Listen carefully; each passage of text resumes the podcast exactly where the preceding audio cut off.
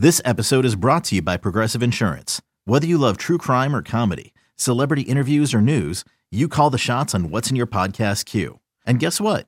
Now you can call them on your auto insurance too with the Name Your Price tool from Progressive. It works just the way it sounds. You tell Progressive how much you want to pay for car insurance, and they'll show you coverage options that fit your budget.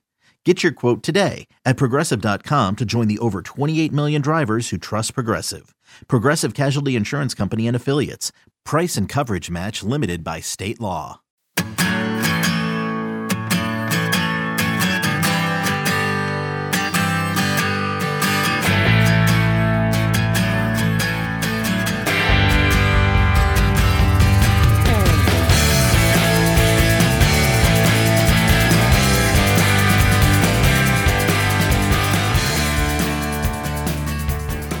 It is episode seven of From the Braves booth, and we are so glad you found us wherever you tune in and get your podcast. Glad that we could be a part of your normal rotation alongside Joe Simpson and our producer engineer Jonathan Chadwick. Ben Ingram here with you. And Joe, good to see you. We're on the backside of the All Star break. I know this is our second show since the break, but we're 100 games into the season. And uh, before we get into our questions from our listeners and such, I think uh, this is a really good time on this really important road trip that we talk about where this team is and maybe what our expectations are going into the trade deadline. And pivotal time in the season right now, isn't it? Uh, especially because of the uh, uh, trade deadline approaching, Ben, and and what decisions have to be made and how much literally the next three games will dictate toward the uh, any moves the Braves make the um, the road trip when we started talking about it before it started, four in Philadelphia, five in New York. We were talking about nine games. What do they need to do? And we were talking about it this time last week. Right. And one of the things was, you know, uh, in my opinion, was they needed to go seven two, or six and three at the very least. Well, right now they are three and three. So to have any semblance of positive feelings about going into the deadline you got to sweep the next three to come home six and three from the trip. And if you want the good news on that, at least you have the pitching lined up that gives you the best opportunity. Now that doesn't guarantee anything. Uh, in order for this team to do that, you're talking about one of the longest winning streaks of the year. I think their longest is four. Right. Um, so you'd need to win three straight against a team that you were six and seven against in New York. I thought yesterday was really big um, from the standpoint of needing to get both games. Now you might win the next three games and take four out of five and Maybe you say, okay, that's what you wanted to do in New York. But I felt you needed to take both of those games and you split them. And what it did to me, Joe, it, it just reminded me of, everything that we've seen yeah. for the whole season. You win a ball game, take a step forward, get to the place where you say, okay, if we can win this next game or win that next series, then you're at 500 or over 500. This will get you going. We've been saying that all year.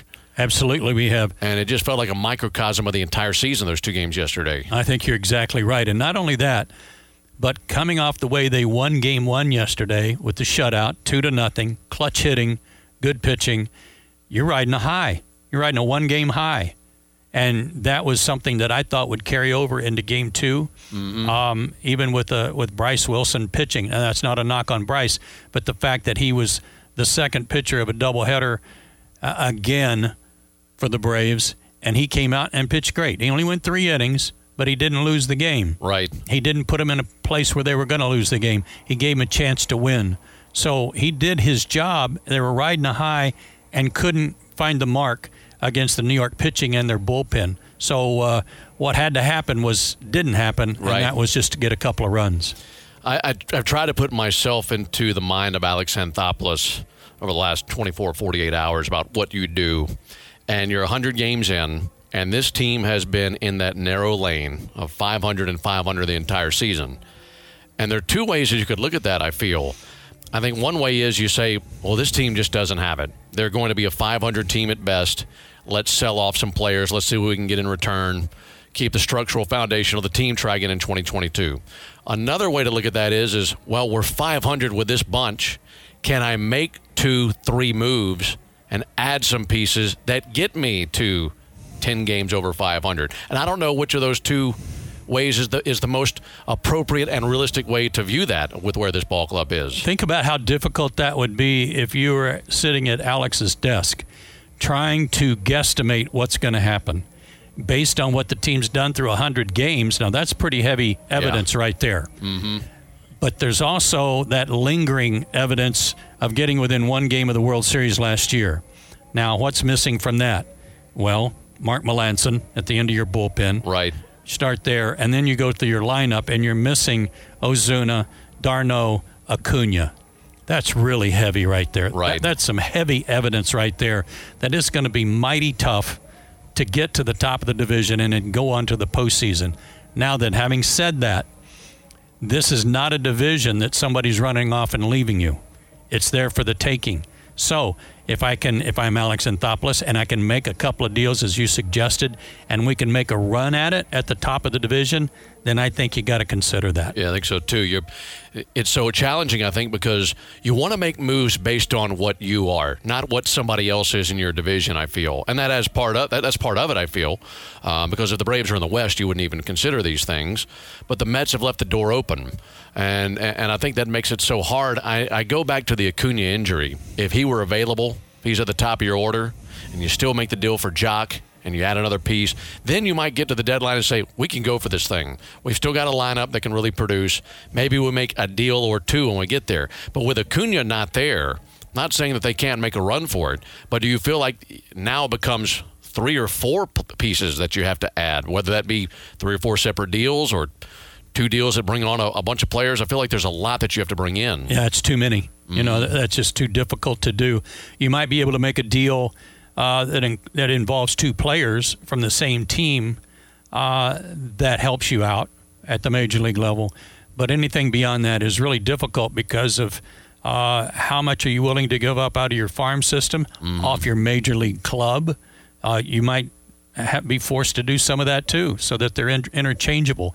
I just don't see any real out, reality in three or four players coming here uh, before the end of the week, that would be a real coup, and I it just yeah. it's just honestly too hard to do. Yeah, it is it is very difficult, but with so many other teams that are looking at the same thing, uh, looking to accomplish the same thing that you are yeah. at the trade and, and, want the same players. Yeah, yeah.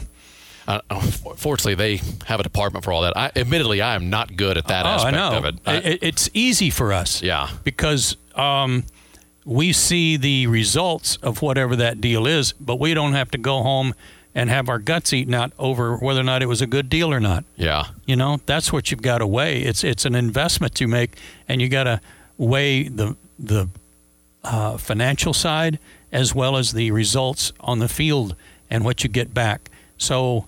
Um, it's tough, and, and I'm not good at it either. I'm real good at spending other people's money, but, but, that would be a tough thing to do. Yeah, I think so too. And uh, I don't want to be over the top optimistic where it's unrealistic. But even if you can't make make the moves that you're looking for, even if you can't get into the postseason this year, there's some things I'm pretty excited about for next year. Number one, if you bring back Freddie Freeman, I know we've gotten a million questions on that, but let's just work under the assumption that he's here the rest of his career. Right have Acuna back healthy, have the structure of your team, see what you can add. But we've seen some pitching performances here in the last couple of weeks that have me pretty excited. Kyle Muller is one of those guys. Right. And I know it's just a couple of outings, but the, the way that he has developed, going from the guy that I saw at spring training two and three years ago to what I saw versus uh, Pete Alonso with that strikeout in the third inning yesterday, that showed tremendous growth from, from a really good pitcher, and I, I love seeing that. And then another element of that is is Touki Toussaint and it's been just two starts, and I don't want to get too far ahead of ourselves.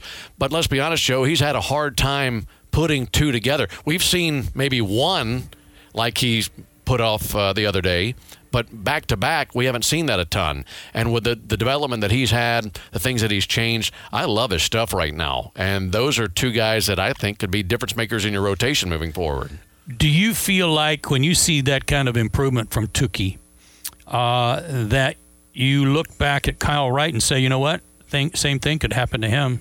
Right. All of a sudden, the light bulb could go on, and with his arm, some similar results could be in store for Kyle Wright. There are a lot of people who think that Kyle Wright's never going to be who we hoped he would be. Uh, you know, I we talked to Tom Glavine. Tom Glavine is a big Kyle Wright fan. He still feels like Kyle is going to be a good, solid major league pitcher. Not sure he's going to be with the Braves. Right. But he's going to be a solid starter somewhere.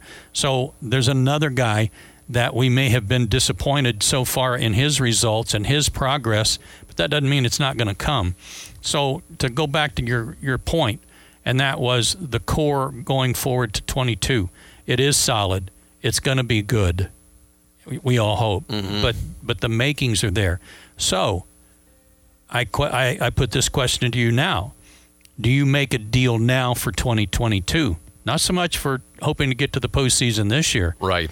but- for something that makes you that much better going into 2022 because there are players out there right now who are um, protected. I mean, you, you would have them for the rest of this season and all of 22 before they become free agents. Yeah. And, you know, Byron Buxton's a guy that comes to mind right away.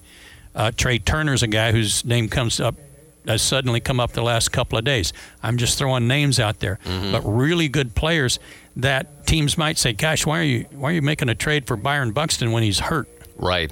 You know, or why are you making a deal with the Dodgers? Uh, what's the redheaded guy's name? Uh, the, the Trea Turner. Uh, no, the pitcher. Oh, Dustin May. May, Justin May. He's coming off Tommy John surgery. Right. Well, so was Max Fried when the Braves got him. Mm-hmm. You know, do you make deals for those types of guys now, making you better for 22? That's something to consider. It, it is, and it seems like the safer play to me. I, I hope I'm wrong. I have my doubts when it comes to this team getting back to where they were last year. And, and the only reason I say that is we've seen 100 games and nothing has changed. There may be some mega deal out there that we're not we have no idea about, and all of a sudden the Braves get four guys in here, and the last 62 games they flip a switch and they take off. That's possible.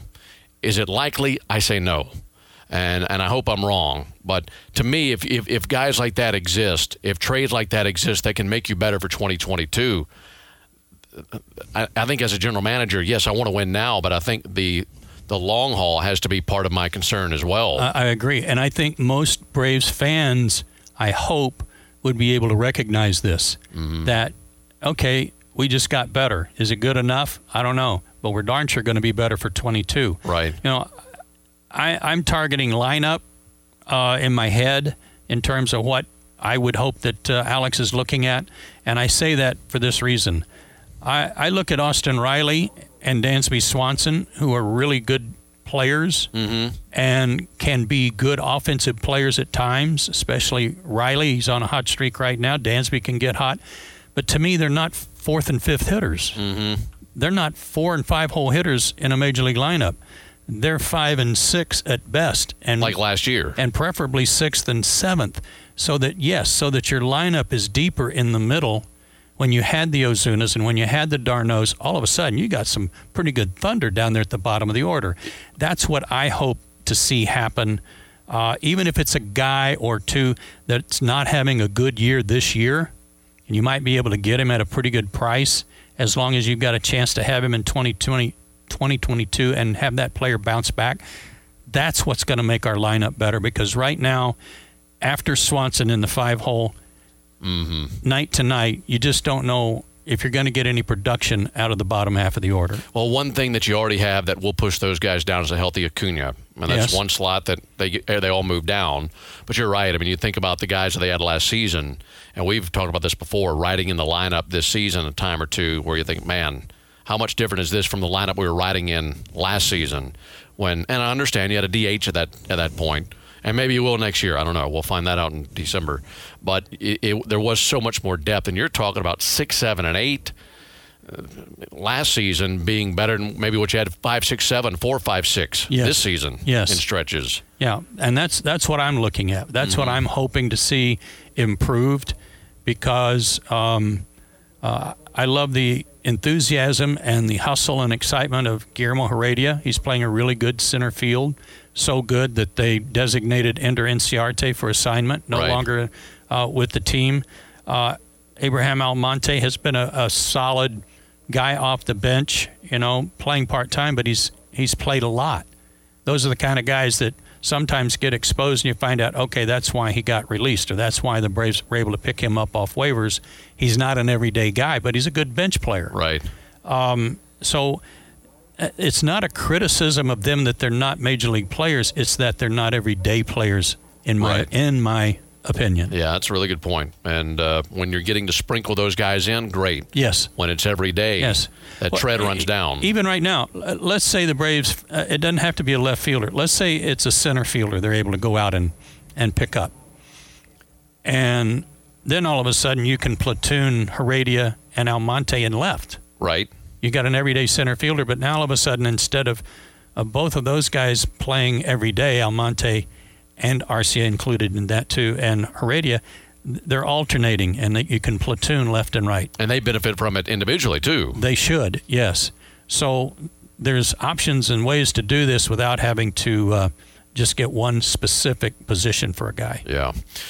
Well, there's two months left in the season, and um, like we said, we, I, I'd love to be wrong personally. I, I hope something crazy happens. You get a few players, and you get that magic formula that no one has been able to really quantify in the history of the game of what it takes to get a team where they're special. And uh, had a special team last year, and I, I think there's certain elements where you'd point at and say, "Well, that's one of the reasons why." But there's some overall uh, mystifying element in my mind that just makes a team really good and really special. And you, you just hope you have the right combination. We got spoiled last year with an awesome shutdown bullpen. Yeah, You know, Alex went out and got Melancon and Green, and he got uh, uh, Chris um, Martin. Martin.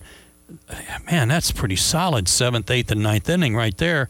It was pretty much your starters only had to go five, really. Now you're really hoping the starters get into the seventh. Yeah, Go six and a third at least, where you only need seven or eight outs from your bullpen because it's not as deep as it was. Mm-hmm. And I don't blame those guys for having a tough year. I, I give them a pass that they've had to pitch so much that you're, they're just not going to be sharp every night. right. And uh, could they use some help in there in the bullpen? Of course, yeah. Any team, go through one through thirty. Everybody needs bullpen help. So um, that's why I go with the lineup and not so much with the relievers because the way our starters are pitching right now, I feel like they're beginning to really get deeper in games Right. and take some of that heat off the bullpen, which I think will make the bullpen better. Really, it is something in baseball. If you if you don't get where you want to be, second the season ends, it's all right. Next season, what are we going to do? Right. and what, what can we add? What's this position going to look like? And, it- and it never ends. And, I- and I love that part about our game and getting to go with the ongoing soap opera that it is trying to win at the big league level. Uh, time to jump into some of your questions. And before we even do this, you guys have um, really given us some awesome questions over the now seven weeks that we've done this show. And, and this week's is, is no different. We have some amazing questions. And I don't think there's any way we can get to all of these this week. And we will do our best to uh, save some of these for the weeks to come because there's certainly some questions on here that are evergreen and timeless, and we could answer them at any point. But uh, it, it just makes me thrilled to know that our listeners are as tuned in as they are, as baseball savvy and high of a baseball IQ as they have. And Right. I, I really love that Me too. from our listeners. So JC's joining us now. By the way, JC has been working tirelessly. I wish you guys could see our booth right now. As we're recording this podcast, the stage is set. You may can you think our listeners can hear anything in the background? I don't know. We'll see. Yeah. So there's a giant concert stage in center field. There are chairs down. The entire field is covered in these uh, these boards that are pieced together like Plastic mallet, uh, pallets, right yeah, I think just and you know, there's chairs out there. So there's a concert going on right now. It's uh, Green Day, Fall Out Boy, and Weezer. They're going to be playing all night. So we have these soundproof boards over our windows. But are we going to? Are we going to end up doing the game from across the street, or do we even know yet? Most likely. Okay. So here we are. It is currently 3:12 in the afternoon on Tuesday, July 27th, and we will be calling the game here in about 4 hours, and we don't know right now with certainty where we're broadcasting the game because the concert might be too loud here inside the stadium. We may have to get under the counter and and uh, make another. Fall Out Boy's going to put us in a Fallout shelter. Is Yes. what they're going to do. Yes. That's why it'll be good when we get back to traveling. Yeah. So we don't have to worry about these types of things when the team's on the road because having to jump through the hoops like this that we do, Yeah. it's not fun. Well, f- f- Joe and I are fortunate that it's you who's in charge because I don't have a whole lot of confidence. Too many other people getting us on the air and getting us what we need the way that JC has for all Oh, this. oh no, he's consulted me on several topics. yeah. I've been I've been really lousy at making any offers on that. But Yeah. hey, hey, thanks to uh, Chip and to uh, Chip Graham, Chip Graham. Andrew Tangway, Mark Phipps. Yeah. We couldn't do any of this last year, this year, and moving forward. As long as we have to do things like this without them, that's for sure. Yeah. Thank you. Well, that said, um, as we paint the picture from our, our bunker that we've turned our booth into, JC, do you have any questions on uh, this list you'd like to start off with? Yeah, Ashley would like to know what what color Starburst is your favorite. I don't eat Starburst. I do like some Starburst, uh, either pink or yellow. Same for me. It's pink or yellow. Uh, forced to pick one, I'd probably have to say pink. Pink's kind of undefeated when it comes to Starburst. Those Really? are really good. Uh, really, I'll, really I'll good keep stuff. that in mind. yeah. Come Halloween time. See, I think that's why I end up liking the yellows because nobody took the yellows in Halloween. I'd clean. I love the yellow Yellows are way underrated. I agree. Totally agree. Um, how about this question? This is from Rebecca. And she says, Why do managers get the lion's share of the blame when they just don't have the players they need to win? And that's a very insightful question because I, I think anytime a team is struggling, the first guy who goes to the fire is the manager, right or wrong, Joe. Uh, but it seems like if there's one person that's going to be taking the blame, it's always going to be the manager before anybody. And they know that. You know, it comes with the territory. Um, you know, Brian Snitker was the first guy everybody praised last year about bringing this team together. Well, three years ago, they've got a three-year run going with the division title. You didn't hear too much criticism of Brian Snitker, but as soon as things you're not in first place anymore, well, it's got to be the manager's problem and fault, and and it's not. Just look at our lineup. Just look at who's on the injured list. Brian can't get those guys in the lineup. He can't play them because they're hurt, Right. or or otherwise. In the case of Ozuna, so you can blame Brian if you want, and he can handle it. He can take it, but so much of where the the team is right now is way off of his shoulders. It, it's not his fault. To Joe's point, you're missing your one hitter, your three hitter, your four hitter. You're missing Mike Soroka. Uh, it's probably why m- most managers don't have social media. It's not fair. It's not right. But like as Joe said, it's part of the territory. And if you want to blame Brian Snitker, you can blame Brian Snitker. He doesn't have the bullpen he had last year. He doesn't have a lot of things at his disposal he had last year. And certainly what's went on this year, my finger wouldn't be pointed at him. No, that's the truth. Uh, this is from Butch. When you guys have an off night during the season, what do you like to do? That is a great question. Uh, I like to number one get a good meal because you never know what we might be eating at the ballpark, night in night out. It's usually all right, but I think you want to be able to say I was able to get to this place last night and have this meal, and uh, between that and the girlfriend and resting up, watching whatever's on TV, there's not much time for a whole lot else after that, is there? No, Jonathan. I would say uh, rest up, sleep in, catch up on everything around the house that I haven't had time to do, whether that's go to the grocery store, go to the cleaners, uh, pay bills, whatever, like I said, I hadn't had time to do. And then uh, probably fire up the big, the big green egg. Yeah, That's a good call. That is a good call. Yeah, I, I, Kathy and I always like to go out to dinner uh, on those off nights because uh, that's good time, quality time. But the thing I appreciate the most about an off day is when I look at the clock and it says two o'clock. I know I'm not going to the ballpark. you know, I, I'm in no hurry to have to get ready to go to the ballpark Yeah. to do the game, and so I know I've got the whole evening to ourselves to do whatever I want. Yeah, that's a good one. All right, this question is from Carl. When you guys travel with a team, what do you wear? Are you familiar with Lululemon, Carl? Because J Chad could be a model for Lululemon, could you not? Well, I mean, you got some gear, brother. well, I have the gear. I don't know if I have the physique that most of the Lululemon models have, but I do like the gear. Have you seen the uh, beach volleyball? No, Lululemon outfits. come on now. Yeah, I'm telling you. They got the Olympic team. uh, the uh, Olympic beach volleyball That's a big get. for the uh, for the men. For the That's men. cool. Yeah, it is really cool. I, I noticed that today. I would say to answer that question, when we leave Atlanta and we're going somewhere, it's usually some sort of whether it's Lululemon pants and a sport coat and a dress shirt.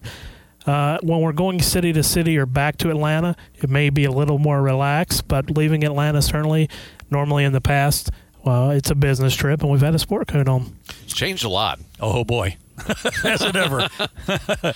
yeah, it started off uh, when I first came here in the early '90s. It was coat and tie Yeah. on the plane, always uh, slacks, coat and tie. Some guys got away with a a modified turtleneck instead of a tie, but it was you had to be dressed up, and uh, then it finally, um, I'm not, I don't want to say digressed. It just it got modernized to jeans and a sport coat and a dress shirt, and it's a lot looser now. And I think we're about to find out since we're going to be allowed to travel on the next road trip because we haven't been on a road trip for the last year and a half. Yeah, I think my first four or five years, if I was getting to go on a trip, I mean, you're nodding up every time, tie on, jacket. Mm-hmm. I think lately it's all that, but no tie, maybe jeans and and a button up, nice jeans, nice Right. shoes, Right. that kind of thing. I remember the quick story 2013, first road trip I ever took to the Braves. We went to Los Angeles and, you know, sport coat, shirt, tie, whole nine yards. And when we got off the, uh, we, we landed in LA, we bused to the hotel. And when we were getting off the bus uh, at the hotel in Los Angeles, uh, BJ Upton was on the team at the time. And he looked at me and he said, Bro, don't ever wear that tie again. Is that what he called you a dork? yeah, he said, You look like a dork. And I'm assuming you took his advice. Uh, I don't remember. I may have worn it. You know, I think Gerald Laird said, you know, because of the, the loafers I was wearing, he said, I think he made some sort of reference to with a Navy sport coat and gray slacks I think I had on. He, he made some kind of comparison, said I look like Terry McGuirk. Oh, okay. Well, that's not bad. That's not a bad thing at all. Bro, you look like a dork. Don't ever wear that That's tie awesome. again. Uh, here's one from Carla. Is there a team in the division you guys like to see the Braves beat more than any other? Yeah, but it it rotates. You know, it depends on uh, who you might be challenging for first place, and you got a real rivalry going. Uh, let's face it, there's good rivalries for the Braves with the Mets, Phillies, Yeah. and Nationals in particular. And then, in light of what happened with the Marlins and Acuna and the way they keep plunking him, all of a sudden that becomes kind of a vicious rivalry. Uh-huh. But I would say right now is there it's shifted for me away from the Nationals and more to the Mets. I'm, I'm right there with you. okay. I think from about 13, 2012, 2013 to, I guess, last year, since the Nationals won the World Series two years ago, it was the Nats.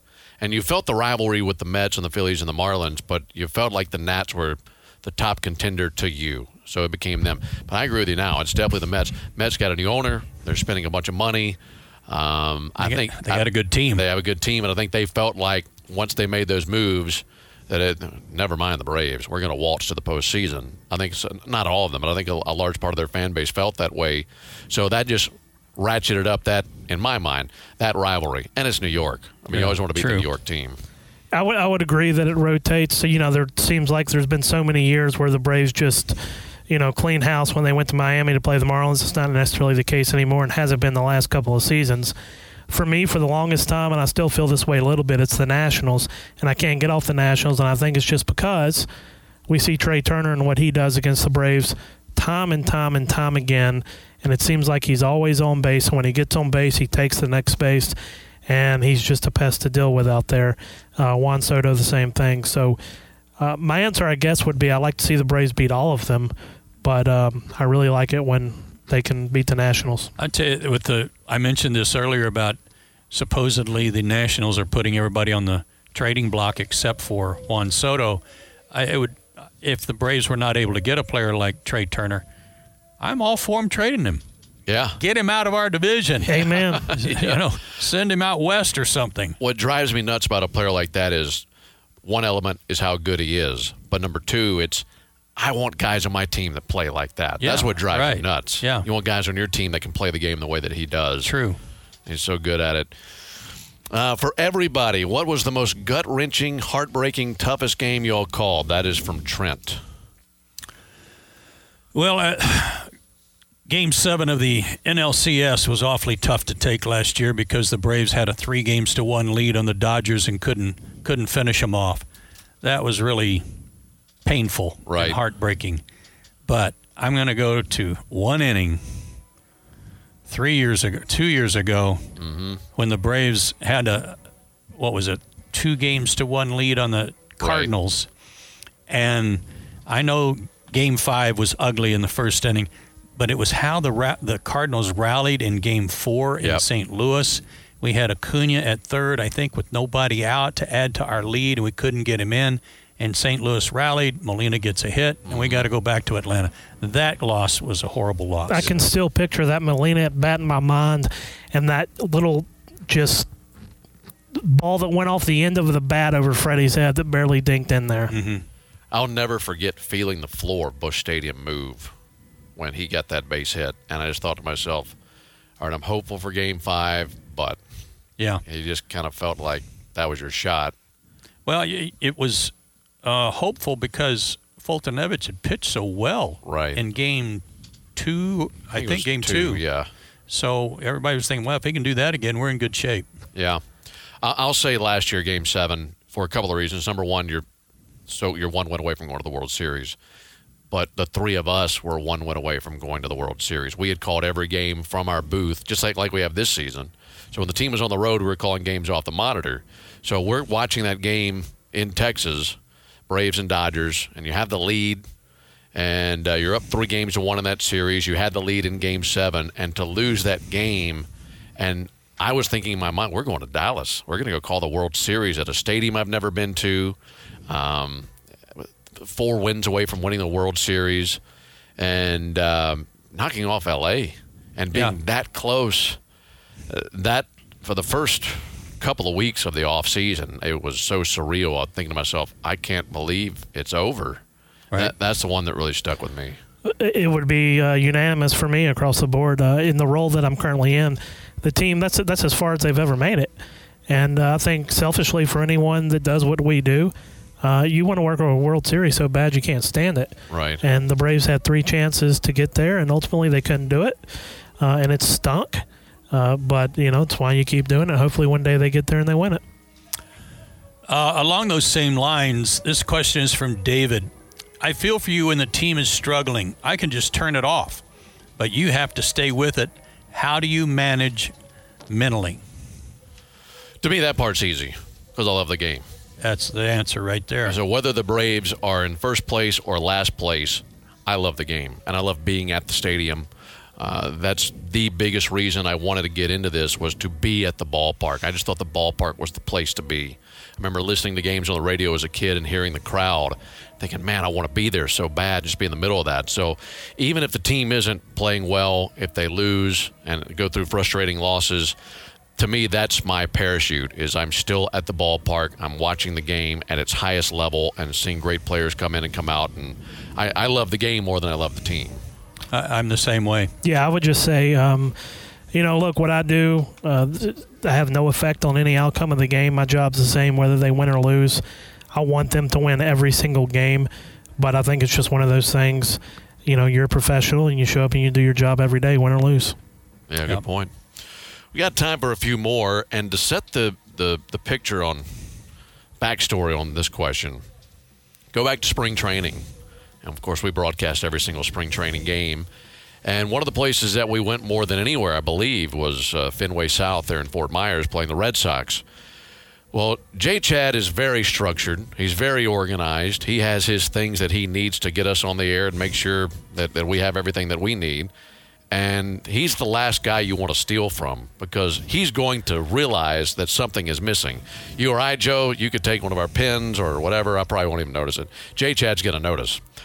So the official scorer slash PA announcer, I think he served both roles maybe, Slash thief. right for the Red Sox is in the booth right next to us, and he came in one day to ask for some pronunciations from J Chad. Well, he gets his pronunciations done. He leaves. Well, J Chad's looking around. Where's my pen? I use the same pen every game. Where's my pen? Sure enough, we look through the glass, and the guy next door has got the pen. So he stole J Chad's pen from him. I don't know if he meant to or whether he didn't. Doesn't matter. Pen's gone. So this question comes from Lindy. Uh, besides baseball, what other sports do you follow? Also, uh, will you get a touch of Olympic fever yourself? Finally, really enjoying the podcast. Nice to get to hear from Jay Chad for a bit. He should let us know if he's gotten over the loss of his pen at spring training. at least without traveling, he isn't having to worry about thieving broadcasters from other teams. So that's a really good memory, Lindy. And to this day, Jay Chad is determined at some point along the way He's getting that pin back. I will get that pin back. I have a scorebook that I have that I use just for spring training. And in the back of that scorebook, I keep certain notes. So, for example, maybe we go to a ballpark and uh, I need to make notes of, uh, you know, where our wired internet is that we broadcast or, you know, just different things. So if I need to refer back to it at any point, I have notes. Well, at the top of that list is my pen. And I have a mental picture of the PA announcer. And when we go back there at whatever point it is next year, I'm going to find that pen. Can you tell us the details of the pin? I can, yeah, exactly. What is it? It's a Uniball Signo with blue ink. We're going to find that thing. And, and I don't think you're strange for that because I think when you do what we do and keep score, you, you like pin consistency. Uh-huh. I, I, I use these Pilot G207s. Uh huh. The, the 1.0 is, is, or the 10 is too thick. The 05 is not thick enough. I love the 07. So I understand his frustration because you're specific Well- about your pins and your stuff. And it's a spring training game. You go down there. Normally, when we travel somewhere during the regular season, I have two or three of everything. Right. Everything. You just want people to be working on the same level of mutual respect as you are. And when we go somewhere in spring training, you know, you big time scale down what you take. Well, we're going to do one game. I take one pen, one highlighter, one sharpie, one dry erase, and I have everything laid out. And the pen was gone. And um, yeah, to answer your question, Lindy, I have not forgotten about it. I will not forget about it, and I will get it back. Yeah, And we'll it. keep you posted. Yeah, we will. I like this question from Danny Joe. This is for you. He says, My question is for Joe. Have you ever been offered a job to coach, manage, or scout? I've often wondered that myself and never have asked you. The answer is yes. Uh, right after I got through playing, uh, a guy who had been in the Mariners uh, minor league system, I mean, as a in development, like uh, assistant farm director or something like that, uh, had taken a job with the Mets, and he wanted me to come be a roving outfield and base running instructor for the Mets, and uh, if you went by the hour, it'd be about 50 cents an hour. That's about what they offered. So I said, no, I, I think I can go find a job somewhere else that's going to pay me a little better with uh, uh, my family dependent on that. So I got offered right away after playing. And then there was a time when I was doing this where I thought, you know what? If the opportunity came along to manage somewhere, not that I ever thought that anyone would talk to me about it or offer me a job to manage, I thought that would be uh, something I'd want to do. But um, Even if it had been a minor league gig? uh, yeah, yeah, I think I, I think upper minor leagues, Right. but uh, because I think guys are at a disadvantage when they get a job in the big leagues as a manager, having never managed before. Right. I think you have to have some of that under your belt. And I'm sure you have some success stories, but I've always thought to myself, how can a guy handle jumping right into the big leagues as a manager for the first time? Uh, especially from the media standpoint and, and what goes on now and the responsibilities you have to that Right. that you probably hadn't entertained when you start thinking about running a ball club there's other things you got to do too that you've got to make yourself available to so the answer the simple answer is yes I, I was offered it was a long time ago uh, but no real um, nothing real substantive is that the right word Sounds good enough. um, from anyone that was very serious about it since. So Yeah. I'm I've been very happy where I am. I manage up here every day. You I, do. I mean, in a way, w- Yeah. we do, and we talk about the game and everything. We're trying to think ahead uh, with both managers and their bullpens and their what they want to do. And there's things that uh, I hope will happen. You know, you'll hear me talk all the time about this. is a Perfect time for a hit and run. Perfect time. Perfect count to run on for a steal. You know, I'm managing. right. That's managing, but it's up here. yeah. How about it, JC? Anything else you want to fire away with? Yeah, uh, from Cameron, he says, or she, I don't know. Uh, I often hear an announcer say that an inning is a high stress inning. Does this mean that the inning was physically stressful on the pitcher, mentally stressful, or both? Uh, it, uh, both, but more mental, more mental than physical, uh, because the game might be on the line. You might have uh, a very difficult jam in that you've got to pitch to this certain hitter who has given you problems in the past and is a good major league hitter, and you got to get him out to get out of the jam. So there's a lot of stress that goes along with that, trying to help your ball club out, help try to help your team win. So that becomes a high stress inning, Mm-hmm. and sometimes a high stress at bat. I think a high stress inning physically can lead to a high stress inning on your body. Uh, you know, physically, mentally first, then then uh, physically. Because just like what you said, it could be mental because you you got a one run lead or whatever, and the next thing you know, you're throwing 35 pitches in an inning, and that could be Yeah. a physical drain on you. Right. But it seems like the mental comes before the physical. Well, I've heard managers say too when he took a guy out that we thought, oh, gosh, he had only thrown, you know, 75 pitches. Well, there were a lot of high stress pitches in there, and meaning uh, it took a mental drain on the guy. It might have been 75 pitches, but it was like he'd thrown 125. Yeah. 75 one night might be totally different than 75 Correct. five days later Correct. because of those innings. Uh, we have any more on here, fellas, you want to fire away with before we. Here's cut out? one. You know, I've, I've often talked to Mark Lemke about this, but this is also from Trent. He says, since we're in the middle of the Olympics, this is for Joe. How daunting and what were the biggest challenges going on a 17 game road trip during the, during the 96 Olympics? It was tough. It was tough. It was uh, a very long time. If we go on a 10 day road trip now, sometimes 11 at the most, that sounds like a lot. Feels it like a is. month. It does. And we were out for 17 games. So that was a very daunting task to stay um, well fed, work out, stay mentally sharp, all those things. But anytime anybody talks to me about that road trip uh, in 96, I always remember because it was a big secret about who was going to light the torch. And Don Sutton and I were in a diner in Houston, Texas. And it was really just a diner, wasn't any fancy restaurant. And they had the TV on, of course, for the opening ceremonies. And he and I are sitting there eating in this diner, having our cheeseburger or wings or whatever we were having. And we were glued to the TV waiting to see who was going to light the torch when Muhammad Ali came out. So I always remember where I was and uh, who I was with. Man, what a long road trip. Horrible. I, it was. Not to mention, you have a wife and family at home that you're apart from from two and a half weeks. That's right. It, it was all aspects of it were very difficult. You know, they handed you meal money that uh, was like a paycheck for 17 days, but uh, that went away pretty fast too. Yeah. I don't remember where all we went except for Houston, but I know we were there for the opening ceremonies. Yeah. I'll throw one more in there. This is from Jim. Several times a year, a ball off the bat almost hits a pitcher in the face. Isn't it time pitchers wore face protection? The ball is coming at them at 100 plus miles an hour.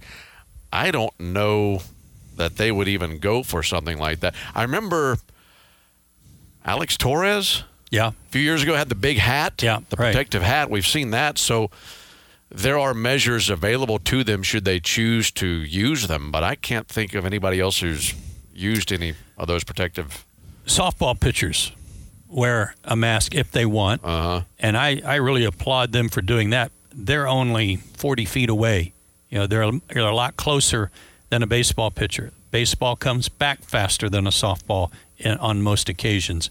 I don't foresee any time in the future where a baseball pitcher will be willing to wear some kind of cage. I think they just want to assume the risk. Yeah. Like, I realize this could happen, but Yeah. um, the odds of that happening are small, and I just want to get out there and do the best I can. Uh, uh, the, the only thing I can think of, think of is if you want to go out and wear a helmet with a cage on it, you know, or kind of a modified hockey mask type thing, or little league mask Right. apparatus. And I just don't see pitchers ever being willing to do that. I think that there are definitely measures that we should take to making the game safer. The nets is one thing for fans. Mm-hmm. We, you know, if you look back 100 years ago, they weren't wearing batting helmets. You will look back back 150 years ago, they weren't wearing catcher's gear. So there are measures that you should take. However, at some point, it's still a game, and people are going to get hurt, and there is an amount of risk that you must assume to get out there on the field to the best in the world and compete in this game. And I think at some point, you just have to say, well, line, this is going to have to be drawn right here. You can't really go above and beyond some of these measures. And you have to realize that there is a risk involved with getting out there. Right. That's an assumed risk. It's also one you assume when you start playing little league ball and you decide to play second base or shortstop. Sometimes uh, those guys get taken out around the bag. Not anymore. Right. You know, sometimes catcher got run over. Not anymore. Mm-hmm. Uh, those were assumed risk, risks in the past that guys were readily willing to accept. Yeah. Well, it's uh, as always, it's been a lot of fun to hang out with you guys and you uh, listeners out there. We're so grateful for how often you tune in and, and the way that you take in our show. Keep the emails coming. Bravesbooth at gmail.com. Bravesbooth at gmail.com. And maybe next week, your question will be read on our show. And thank you to everyone who took the time to email us this week. Some great questions. Wish we could have gotten to all of them, but we're overwhelmed with how many we do get. And we thank you so much for the way that you participate with our show. We will be talking to, we assume tonight, because the, the Braves take on the Mets tonight. And Joe and I will have the call coming up this evening. It'll be game three in this series of five. From somewhere. From somewhere. That's yes. right. But we will be there. We'll be on the air. Uh, again, uh, for Joe Simpson, for Jonathan Chadwick, I'm Ben Ingram, and you have been inside the Braves booth.